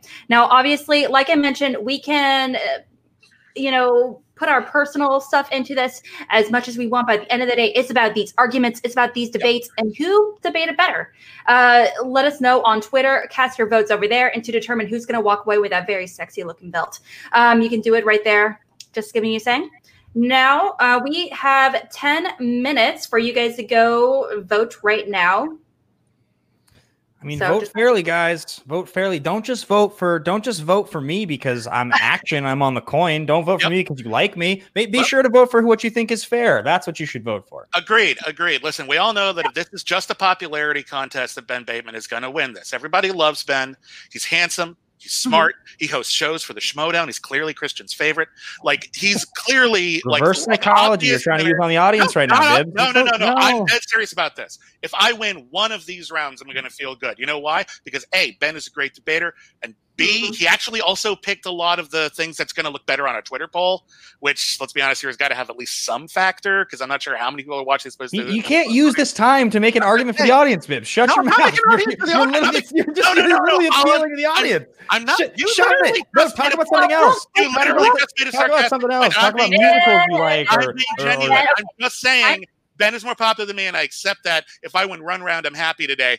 I just wanted to say this was a lot of fun. Ben and I are both really competitive people. Ben is the one who taught me how to make it personal. Like, like that's I, really that's he's really really good at it. so I, say, I thank you for that. So you just have to deal with this every once in a while. I deal with this all the time. yeah. True. There's a lot going on. This is a this is very it's very. I don't want to say this is these are very personal debates, but at the end of the day, uh, both these competitors worked incredibly hard in order to not only debate efficiently but do the research and actually put this together. Um, but overall, I'd say both of them are fantastic. I can't wait to see who's going to come out on top. Yeah. Now, again, I just want to give you a quick time update. We're almost at eight minutes remaining, and I know Kristian, you have some important stuff to go to, so feel free to drop off whenever you need to. Yeah, um, waiting for the word. Waiting for the word. As soon as I get the word, but I'll I'll wait. All right, perfect. I just want to go over to the chat, you know, real quickly uh, to just reaffirm. Remember to vote on all three rounds. Just saying, all three rounds. Um, yeah, so there's a lot of love on both sides. You know, Ryan Pames, real quick, says, Bib, speaking the truth. When? I'm curious. I said a lot of things. Um, Miss Movies, facts. um, um, but also, Dean Morgan says vote for Ben because of the sunglasses and slick hair. Right? How can I compete with that? I took off the sunglasses so you could see the whites of my eyes when I beat you, Bibbs. That's why I took them off. Um, Thanks, man. Thanks, yeah, man. That's great. You're very handsome. I think everyone present here is handsome, but Thank that's you. just saying. Just saying. Right. Well. yeah. Um. It's like yeah, but also Ren again, classic reaction Kristian. I know, just the. I guess. Mm-hmm. what were you reacting to? Was it the guy, uh, Rocha being guy's father? Uh, yeah, oh yeah, that was it. That, that it, like, if it was just me voting, you would have lost on that one. I think that might be Kristian's least favorite storyline of all time. Actually. I love it so. That's why I love it so much. The worst thing that they ever did when I wasn't looking is somehow they shot a scene. These two idiots. They shot a scene of actually doing it, and I was like, "Why would you waste the cameraman's time at that?" And I said, Get, "Delete that footage. It's a stupid, stupid scene." We've Kristian, never seen that scene. That's never come out. No. Well, speaking oh. of speaking of scenes that uh, that technically never happened and you know all that good stuff uh, kristian um, ben bibbs can you tell me any like secret storylines that almost happened that you want to do that never really came about because of the way matches kind of came out or anything along those lines? Uh, or is that uh, like match I mean, I always bring up the one that if you know if, if Kalinowski and um, if Kalinowski would have won that match against Team Action, that um, Gertler and LaQuasto were going to go uh, heel with him, and they were going to be like this evil trio that were like kind of trying to bring down the entire Schmoedown, the three of them, and just recruiting people like left and right to be part of their kind of brigade. But that obviously didn't happen, and Mike went out on his own. Mm-hmm. Uh, I remember when uh, we uh, critically acclaimed played the Shire Wolves, and you know there was a chance we would have won. And I was talking about what happens if that happens because that would be a big deal. Shire Wolves mm-hmm. are so popular, yeah. and I actually got Kristian, and I wonder if he even remembers this, to agree to let us bring in a new manager who was the puppet. I think I do remember that. I actually, yeah. it, well, it worked it worked for you because yeah. what I wanted, what I actually, the dynamic that I started to really like between Bibbs and Whitney was that Whitney was taking this kind of his character was taking this very serious kind of no jokes, was annoyed by everything, and here's Bibbs, who's ultimately mankind. Uh, who was just in the back with the hat and and and complete nonsense, and it was like it was we st- we were doing this before uh, Bray Wyatt was in the in WWE. Bibbs was doing this, and that it's right over Bibbs's head that that reference, but still, no idea yeah, that's fine. But uh, he was kind of the the lunatic that was off uh, running in the background, um, and we just you know it's just. But I'm happy though because the kid storyline was where we we kind of formed. That wouldn't have happened if critically acclaimed would have won the championship. I, am actually not sure about that because if you recall, when we were watching uh, Brendan's very first match, and it looked for a second like he was going to come from behind and win it, we were actually looking at each other like, should he join a faction with me and Whitney? So that could have maybe gone another way. Right, maybe so. But, but, yeah. but, if you guys were champions, how how how often would you guys? Well, how yeah. long before you guys would actually play together? That's a good point. Yeah. Mm-hmm. Yeah. Ben, anything that uh, didn't come together? I'd be very curious. You know what's uh, well, Or alternatively, yeah. Ben, if you can't think, if, if there's not much, uh, like, what would have you liked to see? Oh, I got one. I have one. Oh. When when when uh, the founding fathers, if they would have lost to corruption, Rocha was going to go heel and turn on uh, and turn on Murrell and everybody on uh, yeah. in Orlando. I still think that I still think that it could happen, but that's just me. Uh, but, but Ben, what were you saying now? The okay, well, there's a couple pieces. The first one was um, when I went through the table. The original idea was to have a giant breakaway uh, piece of glass, like sugar glass. We were going to have oh, me get tackled through a freaking window, and we couldn't, we couldn't, we couldn't get the, we couldn't get, I think the insurance or the glass. So we did the table. I had, back, Thad was looking into all of it, plexiglass, everything. We were looking into Yeah. all of it. We were gonna, we were gonna. we Chris was wanted- like, "Are you willing to get put through some fake glass?" And I was like, "Is it dangerous?" He was like, "I don't think so. We're gonna find out." Uh, What could have been? yeah, yeah, yeah. Well, and Clarke Wolfe, Clarke Wolfe uh, was was going to go uh, talk about spectacular. We were we were very close to turning Clarke Wolfe heel at the end if they would have lost to Who's the Boss. I remember you There was teasing a- that. I'm trying to Yeah. remember if there was eh, early on, like like in 2017, before Drew and I decided that it was totally inappropriate. I think he was gonna he was gonna like be cat calling the Shire Wolves, and we talked about it. We're like, that's a really bad idea. Don't do that. really, yeah. and we, and we really- turned away really from it. But I weird. think that was a brief. I think that was a brief like how could we be the most despicable guys in the world conversation that happened. you would have you would have been despicable. There's Yeah. a difference between being a be between being bad guys for character, the way you guys, uh, the greatest uh, Schmoedown team of all time, um, you guys, the way uh, you guys were before you unfortunately retired. Um, but at the same time, there's a big difference between that and being creepy. Well, there's something Yeah. And really I- important. like catcalling is just Oh, it's terrible. There's, there's no good situation. That- There's, not, there's ne- it's never okay or Yeah, remotely yeah. I think I think I think That's I don't think I don't think it we was. Have for us, I think because like we got to remember that we are when we're up on stage, whether we're champions or just players, we are kind of setting an example. And I think when it's Yeah. important that when we are evil or whatever, that we make it clear that it is only in good fun and that we are not establishing a pattern of behavior that people shouldn't emulate in real life if they're fans of us, especially people with as many rabid fans as Team Action. I think you made the right call not doing that. Yeah, no. I don't think I, I n- now that I'm remembering, I don't think we were going to do creepy cat calls. What I think it was going to be was uh, Drew was going to give roses to Clarke Wolfe, and I was going to walk him in playing guitar. That was what I was going to do. And I remember it was it was he was going to. It was pitched and basically said, "Eh, let's not do that." that was yeah. Well, I think that's definitely a wise choice. And just want to remind you guys, you have like one minute and almost 40 seconds left to go vote. So go do it. So just Yeah. saying. Well, And no, my favorite one ever, my favorite one ever. I've talked about this one many times now on different shows. Was after Team Action lost to uh, to Nerds Watch, and we were going to play late to the party. We came up with this elaborate pitch to do a Jerry Maguire entrance, where Drew was going to put on like no shirt, a blazer, like he was going to sunglasses, Cuba, and I was going to come in his cruise, and we were going to do a whole like show me the money, I'm starting my own league thing. And Kristian was like, "You guys just." Had a great match. Like, be heels. What are you talking Right. about? Well, that's that's- the worst thing I've ever heard in my life. one thing though that I will say, Alex, that from when you mentioned like there's a there are certain people like for I always knew that Guy and Bateman after a while could go face, but there's certain things that if you do with their characters, you can't. There are certain things that you can do with characters that you don't ever want them to really be uh, faces, and you can. So there is there is ways to to toe the line. Not not that particular thing we we're just talking about, but like Brandon Hanna, by the way, Brandon Hanna is is I I think to this day Brandon Hanna is the best heel that we've had, and I'll tell you why when I say that. Because Andrew Guy w- is the best performer, hands down, but he's he's likable, and even when he's doing despicable things, he's still getting cheered. Brandon so everyone, cool, everyone hates? Brandon Hanna, and I hear you. And he doesn't care. Like like Andrew Guy, performing wise, there's no one that beats Andrew Guy. He's the he's the best performer, and he'll even tell you he walks into an arena and people will still cheer him, even when he was supposed to get booed. he's always got this underdog quality, you know, Yeah. like when Team Action broke Yeah. up, it was all about who heard him. Like for a while, you know, I remember initially, and he's raised his game significantly, but initially when Team Action came out, like the the narrative was that like Ben was the one who, who was the exceptional player and Guy was the backup. Yeah, Yeah, now it's it's not like that anymore, but he still retains that underdog fa- aspect. Yeah. And time, y'all. That is all we have for voting. Uh, please do not put any of the posts or any of that good stuff in the chat, please. And Ben and Bibbs, please do not go over to Twitter and check it out yourselves. I am going to be waiting, waiting on the numbers. I have as we theories. You have theories. do. Okay. Oh shit.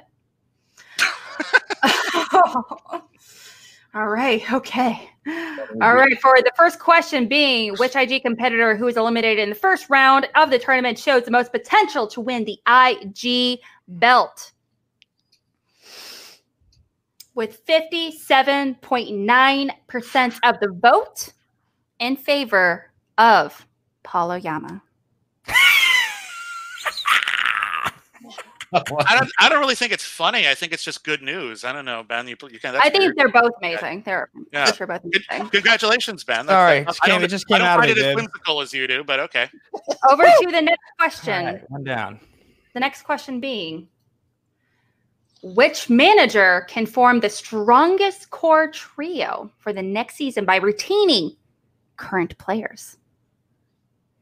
With 55.2% of the vote, it is a FinStock exchange. Meaning, and our winner, the Tournament of Champions, is Ben the Boss Bateman. Congratulations, Ben. I know you really wanted this one. That's Thanks, that's really Bibbs. awesome. I man. appreciate that. Yeah, I, hope I didn't make it appreciate too easy for you. Yeah. Uh, And- but this year, this yeah, was awesome. Gucci. Oh, yeah, Gucci. Gucci. We got it. We got there. yep Yep. Yep. We got it. Okay. Yeah, we'll talk later. Thanks, buddy. An A. And for the third and final Dominant. question being, uh, what is the best overall spectacular of all time? With 53.8% of the vote, it is Spectacular 3 from 2018. Ah, Is that mine? congratulations, Bib. Hey, Congratulations I got on winning that one. Okay, I feel Congratulations on getting round three. I, I feel I feel good about this. I feel happy about this. Most importantly, I'm happy that Ben won. I know that winning means a lot to him. So uh, seriously, man, that's that's why you're good. That's why you're a good host. You really really care about the competition stuff. I care too, but I would I, I think I'm weathering this a little better than than you would have. So I'm really really glad this worked out. Congratulations. Well, there were getting Thank a you, lot Bibbs. I of appreciate it. We are getting a lot of love, obviously, not only from Bibbs, you know, an amazing competitor. Uh, ben, you're okay. Um, over just to check that real quickly, we have Chris saying, boom, Chihuahua, BS.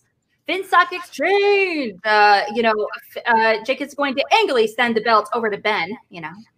Yeah, So and very happy. angrily indeed. Um, just a lot of love for the FinStock Exchange in general. But at the end of the day, I think both these competitors did amazing. Kristian, what do you think about these arguments? Do you think the right person won? What do you think? Um, I do not think the right person won. I think that I, I thought I thought Bibbs won. Uh, my personal my personal opinion. I thought Bibbs won. No offense to, to Bateman, but I wasn't. I, I was merely one vote. Um, but I thought it was. I thought it was Apparently, really, I thought it was really, I thought it was really good. It was a good match. Um, but I did. I uh, I was like I was going back and forth, and I and I saw the polls at the end, um, and I was like, oh, they won at peace, and then I guess we just uh read the second one. Uh, but I I think that um I don't know. I I like to see them go at it again. These two are always super competitive. So um yeah. I want to see us go. I, I, I know fate has to work out a certain way, and it might not happen this year. I think, but I really want to play a rematch against Ben uh, in singles um, because that was a lot of fun, and uh, he's one of the best people to play against. You know, if you're gonna if you're gonna prove yourself, you got to play against the best. So he's definitely right up there. Well, Bib, Yeah. you've proved yourself in the past, Bibbs. I mean, you got there before I did, so I don't think there's any proving left to be done. So, um, Well, but again, again, I, I'm not sure everyone agrees with you on that, but uh, I, I appreciate the thought nonetheless. I just mean a champion's a champion. It's the one thing when you get it, they can never take it away. And I, I laughed about it earlier with Kristian because I, all the talk for what I want to do again in the Schmoedown, it- if I had never gotten there, then I'd still have that monkey on my back, but it's not there, you know? Well, you know, there are some people. You know, it's funny. Uh, Kristian brought up the whole thing about how the Shire Wolves needed that second match to prove that because the belt was vacate, vacated, that they earned it. Um, you know, I I earned it under those circumstances. To a lot of people. I still have a little asterisk on there, so I still want to win it uh, straight up one of these days, and I might have to go through you to get it, and that would be cool. Well, guess what, Bibbs? And this is something I'll I'll I'll give to call to action here too. You're gonna have that opportunity to do it do it again because you, my friend, are yet another uh another person from the Quirky Mercs who has been entered into the tournament. Yep. You, my friend, you are in the tournament. So you, you and the kid and Perry Nemiroff are three out of the four contestants that have been named from the Quirky Mercs. So, Yay! I'm gonna play good. I hope. yes, Bibbs is in. Congratulations. Um, all right. Well, look, uh, this was a blast. Thank you, Alex, for having me. I got to, uh, I got to get food for the family. Otherwise, we're all going to be in, in shits. Good luck. Kristian, we love you, man. Thanks for doing this. You got it. Thanks, Thanks, guys. Kristian. Congrats, Ben. Thanks, buddy. All right. Okay. So real quickly, um, but we're going to be breaking things off here pretty soon. Congratulations to Ben. Uh, we will hesitantly send you the belt. You know. And I just want to whip out that belt again. You know how gorgeous it truly is. Look at that sexy belt. Um, And it goes with Look at that literally everything Ben wears. It's just gonna be the perfect accessory. Exactly. So uh, Ben, you know, when you get that belt in your little mailbox over there, I am I'm expecting for it to be like up on Oh, a yeah, shelf a- up Can- here on, on the arm at all Can times. we have a Ben Bateman belt calendar? you know what? That would sell like gangbusters. there's- That would sell real well. I'm sure we can make it happen. Okay. Absolutely. Alex, I'm looking. I'm right now. I'm looking for a new apartment. I'm looking to move, and I'm I'm actively looking for a place that I can have the right positioning to display some sort of a shelf with like paraphernalia, belts, and mm-hmm. trophies and things that I can. You know, Rocha has his belt always in the corner, kind of over his shoulder. He always has it. It's really nicely displayed. You know, all all I have behind me is you can see my Player of the Year thing way back there on the other wall, but you know, the bike and a fucking lock. It's like not a very elegant display. So you know, it's uh regardless, as long as I see that built in somewhere in there, I would be excited to see it either way. Um, okay, now in the future, I do want to let you guys know here, um, you know, towards uh towards fall, like the end of fall, early winter time, uh, Halloweenish, I guess. I can't believe it's already like m- almost mid July. It's just knocked my socks off. Yeah. Uh, we The are going to be Halloween stores would have been opening right now. Dude, don't get me so excited. I'd be really Bad. sad. Would- that's I feel like that's an emotional thing to say for me.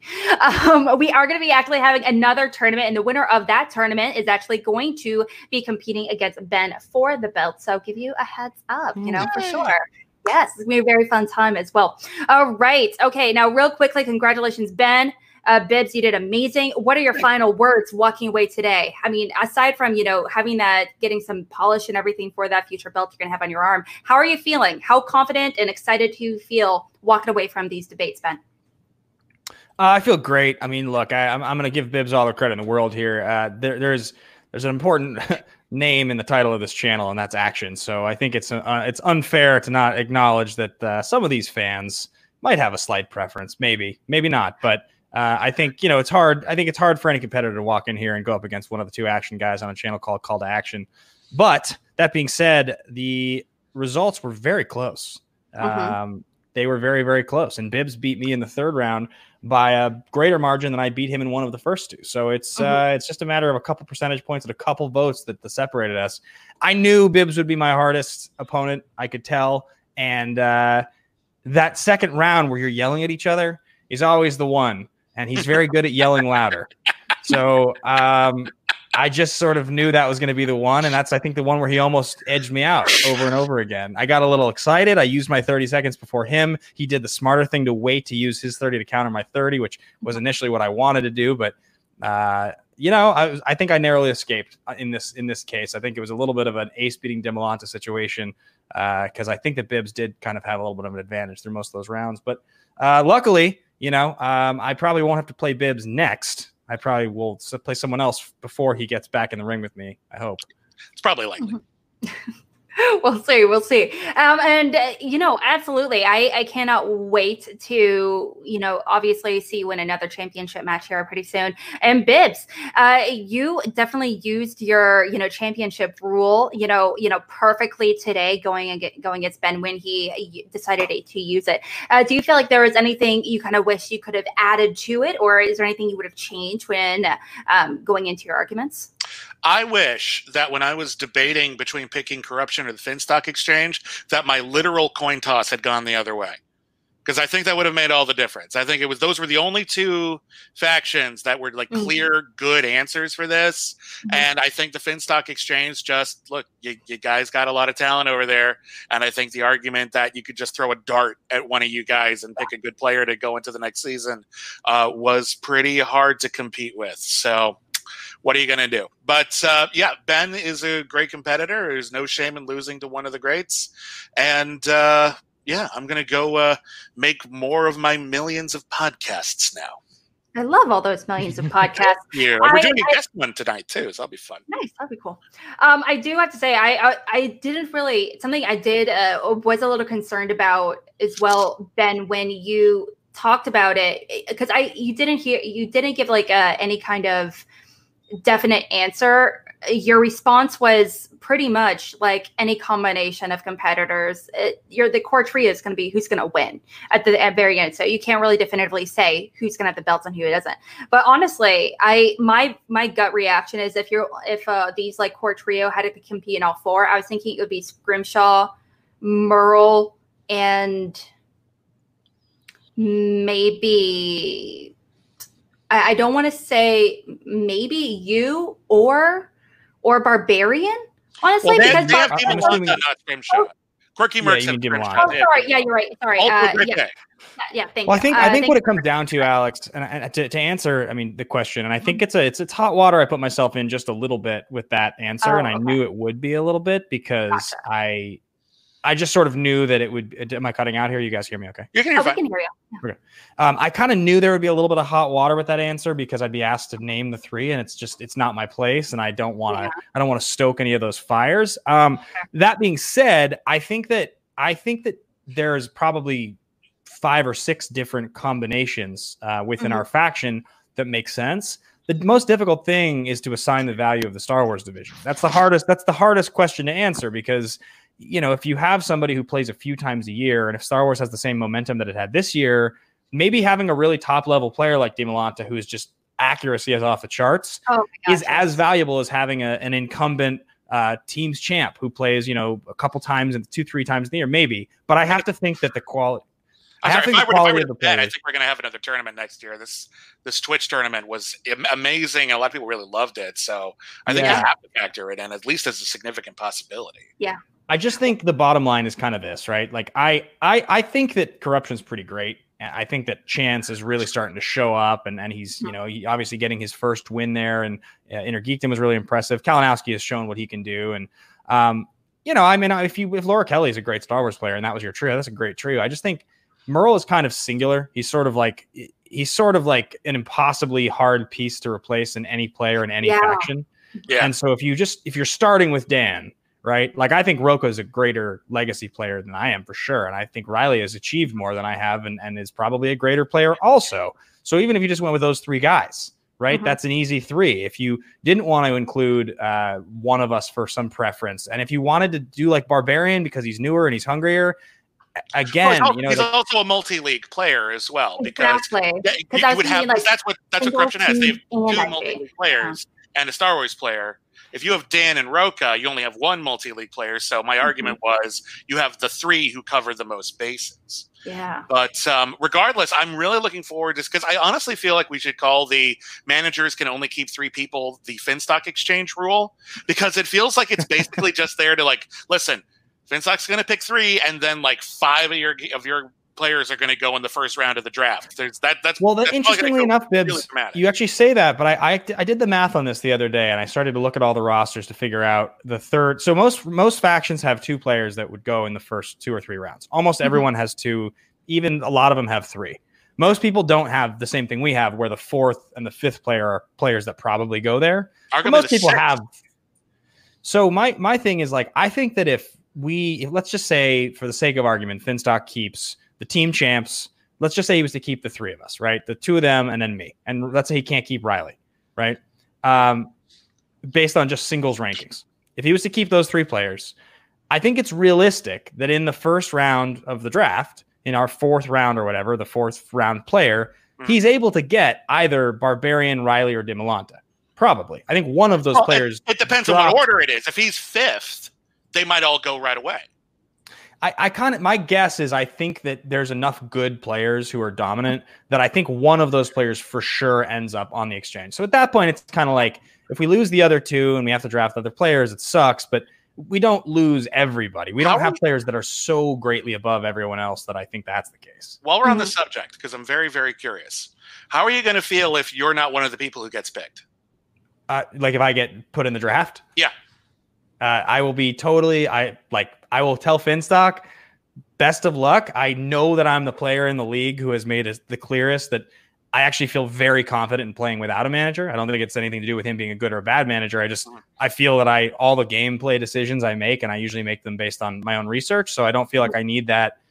I don't But need you- that. But you'd have to have a manager, though. So you're running like a risk that yeah. you would have to. You would there be someone else. To, I, I do think the point that uh, Ben is making is that you know having a manager is amazing, especially for a newer competitor, or if you're still trying to uh, learn an additional league or whatever the situation is. But at the same time, you don't really need a, man- a manager to, to tell you, Ben, what's considered challengeable or not. You recognize things pretty quickly. And I think That's- the same thing for you, Bibbs. Uh, Yeah. Sometimes it is nice to managers serve different purposes. Sometimes Well- it is there for technical, but other times they are there for just motivational factors as well. Well, I was actually thinking that it could go a lot of different other ways. And like maybe if he isn't with someone like Finstock who has like this big legacy, Yeah. Ben could actually have more control over the faction and maybe that would be a good thing for Ben or maybe he ends up with a faction that's more on the quirky side whether or not it's the quirky mercs and all of a sudden you end up in wackier situations than you're used to that could completely change maybe not your gameplay but the dynamic of how you're presented I think there's a couple things there. One of them is that there are certainly players in the league that aren't on my faction that I would love to play with. There's a number of people who I I'm a big fan of and I think are great, and I think we, there'd be a lot of character and really cool stuff with those people. So if for whatever reason that was to happen, uh, and Finstock made it clear to me, hey, look, I got to keep three other people. You know, at this point, he says to me like. You know, look, I, I'm keeping I'm keeping Rocha and Dan and Barbarian's a three league player who's currently the champion of this division. I just can't keep you. I'm sorry you know, if that happens, I think it's pretty safe to say I'm going to be the first pick off the board. I mean, I'm the number one ranked player in singles right now. I set the team's record in my last team's match played. So if I somehow was to drop there, I think I would probably go first. Maybe, maybe I don't, but um, or no, no, that's not even how it works. I can be picked up by a different faction, right? exactly It's, they they yeah yeah. So I wouldn't be in the draft. Um, but but uh, I I I think if it was to happen, if he made that case to me and he made it a strong case, I'd hear what he had to say, right? Like if that's what he believed, then I'd probably try to come up with what I felt was the best composition of players to win somewhere else. Last I- question for Ben. I just want to Mhm. talk about this. I'm sorry. Mhm. What are the odds of you ever becoming a manager? Uh, I play. totally thought about. It. You can't play though. That's the trick. Yeah, yeah. I no, I, I think I think in reality that's uh, eventually what will happen. I think I, I'm not really interested in being like, you know, I think Rocha is kind of the template of the all. He's the all-time legacy player who like he just loves it. He loves playing. It feels like no matter how many times he's considered retiring or walking away, it's like there's just a there's an element to what makes Rocha great as a competitor that is so much more in his passion and his fire and his knowledge Yep. than it does as his ability to like. He doesn't strike me as somebody who's going to be as comfortable like analyzing and coaching and not being in the game. Um, and I, I have that same fire to win, but I love that analytical side. The Moneyball side of the game is like one of my favorite pieces. And so, like managing Dan in New York, I had an absolute blast doing. Um, I thought that was so fun, and I really, I think from a character perspective, I can do a lot with it. So eventually, someday, I think, but I, I have to get to the end of the line with my, uh, you know, building the legacy I want to leave behind first. I do think that at the end of the day, one of our big takeaways from this conversation is Ben's hair is actually his manager. So check your check the tree. You're absolutely right. I mean, let me Um, ask you, Bibbs. Sorry, Alex. I just want to, unless you have to kick us out of here, but I'm, I am curious. Mm. Uh, you know, like for instance, if I if I was to tell you right now that uh, I was retiring as a player at the end of the season, I was entering as a manager next year, would you play for me? Uh, okay, first off, I would be concerned about my own faction. I feel like I owe them a certain amount of loyalty. I, am but, not you know, doing but, it. So But like, but like, but no, I'm just, I'm, I'm talking about it though because that's the, that's the ultimate question: is would I leave the quirky marks? And there's a lot that could happen here. Like, Coy could move to Paraguay, and then we never see him again, and so all of a sudden I'm a free agent. If that happens, hell yeah. 100%. If not, we'd have to maybe have a conversation. Like, I'm not above having a conversation, but I do like where I am. I do love Coy and I do love Ben. Uh, sorry, I do love Brendan. I love you too, Ben. But I do love Brendan. And I would definitely want to stay with Brendan no matter what. So, you answer my question. You you would take me seriously as a manager. oh, I would take you definitely- seriously. Yes. 100%. Whether or not to go with you, there are other external factors, but I would take you very seriously. All right, rock and roll. I just really need that official booklet of rules because uh, you know mentioning you know what's okay and what isn't okay. Apparently, it's it's been written, but it actually hasn't really come out. Still you know, for for that to be published. Yeah. Yeah. So I mean, it's like it's like in the wind. Where is it? I don't. I don't even know. It sounds. It sounds like one of those like myths. Like, is it real? Is it not real? I'm not sure. But Rachel did mention. I kind of pulled it up for a hot second earlier. Actually, managers can play if they draft themselves. So I do know a lot of people actually thought that was going to be the case with like Samm Levine potentially. Mhm. I was Um, under the impression that that's probably not the a thing, but yeah. I mean, I know I know Burnett did at the beginning, but I thought that Yeah. there was like an exception made. But maybe my I'm, understanding of the rule book, uh, considering I wrote the rough draft of it before it went off and got changed a bunch of times, there's no section in the version I wrote that has anything to do with managers drafting and players. That was never written. So I, if it got added, I know it went to like 14 people within Skybound to change it for legal. So Yeah. there's a decent chance Oh. that it got added. But that's that from my understanding. I That's the haven't reason we seen that haven't seen it version. yet. yeah. I haven't Yeah. seen that version. I have no idea what uh, what's been done to it. So, but I imagine if there was anything that affected gameplay dramatically, that we would have been told about that at least. Yeah, well, I do. Maybe it's something that w- things will change. I mean, this was definitely the first season that we, uh, sh- Kristian and Ellis and everyone, you know, is doing a lot of experimentation when it comes to Schmoedown. Obviously, not only with Twitch, and it was the first time we were doing a lot of virtual stuff as well on this level. So who knows? We I get some a bunch of additional rules before the end of the season. Some announcements will be made uh, considering uh, the next draft. Now. Also, you know, I, I got to say, with Sonaro, I would go with Alex over Ben. You know, thank you. Well- Saying. Alex over Ben. Maybe I would sure. too. Alex didn't ask. Only Ben asked. Just saying. I wish. okay, Ryan. Whatever, Ryan. Whatever. All right. Okay. So, um, uh, you guys. Oh shit! It's it's 39. Sorry guys, I have a 5:30 call that I'm not on right now. I'm Oh, getting Oh, sorry, I'm texted Dan. sorry. Yeah. All Sorry. right, man. From work. good time. All My- that's my fault. I, I didn't man. realize that. Congratulations. Thank you guys. All right. Thank you. Love you guys. We'll talk soon. All right, bye guys. Okay. Now it's just you and me, my dude. Hi. Yes, I'm excited. Okay. So, okay. Now you are currently four and one. That is your current record. I cannot wait to have you back and do some. Oh no, gosh No. no. Um, I don't want- yeah, but um, I do want to mention that you know, is there anyone in the future you would in Schmoedown or maybe not in Schmoedown that you would love to argue against in the future, and, Oh, or Sam, you want to go against Sam? Samm Levine. Samm Levine would be wonderful at this. Whether I win or lose, a debate against Sam would be an absolute delight. So that's he's definitely the first person who came to mind. He knows the game, he loves the game, and you know he's an actor, he's a comedian, he's very intelligent. I'm sure he'd pose some really wonderful arguments. Yeah. Okay, guys, you heard it here. You heard it here. Go uh, tweet at Samm Levine Oh, and let him know. It's, I'm sorry, Sam. I love like the thing is, I, I've never even like I, I would love to have Sam on. Um, I just know Sam is like a crazy busy guy, and so if I like if I like tweet at him or something, it's not really gonna it's really not gonna you know nothing's gonna result from it. But um, everyone definitely go over and tweet at him. That'd be a great time. Not to mention going up against you know Bibbs, one of the best you know not only debaters when it comes to Schmoedown, but it's one of the greatest competitors we've ever had. Now, it's true. It's true. It's not an it's not an opinion. It's just true. Okay, so we are going to be wrapping it up over here. Bibbs, I know you're doing a million and one wonderful things. I also we also have links to your Patreon, the, the critically acclaimed website, and all that good stuff in the description box below if you're kind of curious about it. Uh, but is there anything else you would like to say before we kind of wrap things up? Uh, no, other than this has been a really fun series of competitions to be a part of. Thank you very much for having me and putting them on. I just want to say once again, you know, we get really heated in these things, but congratulations with all my the genuineness in my heart to Ben Bateman. Thank you, Kristian Harloff, for being a guest judge and also for co-creating the Schmoedown, which is the reason why we're all here and gives us, you know, something to do. Uh, so this has been a whole lot of fun. I'm really grateful to everybody who played along and who voted, no matter who you voted for. Just the fact that you're participating means a lot to us. And yeah, if you want more of me, I'm over at the Critically Acclaimed Network or uh, uh, patreon.com slash critically acclaimed network if you want more exclusive stuff on top of that. And uh, I'm always busy, so you'll see me around somewhere.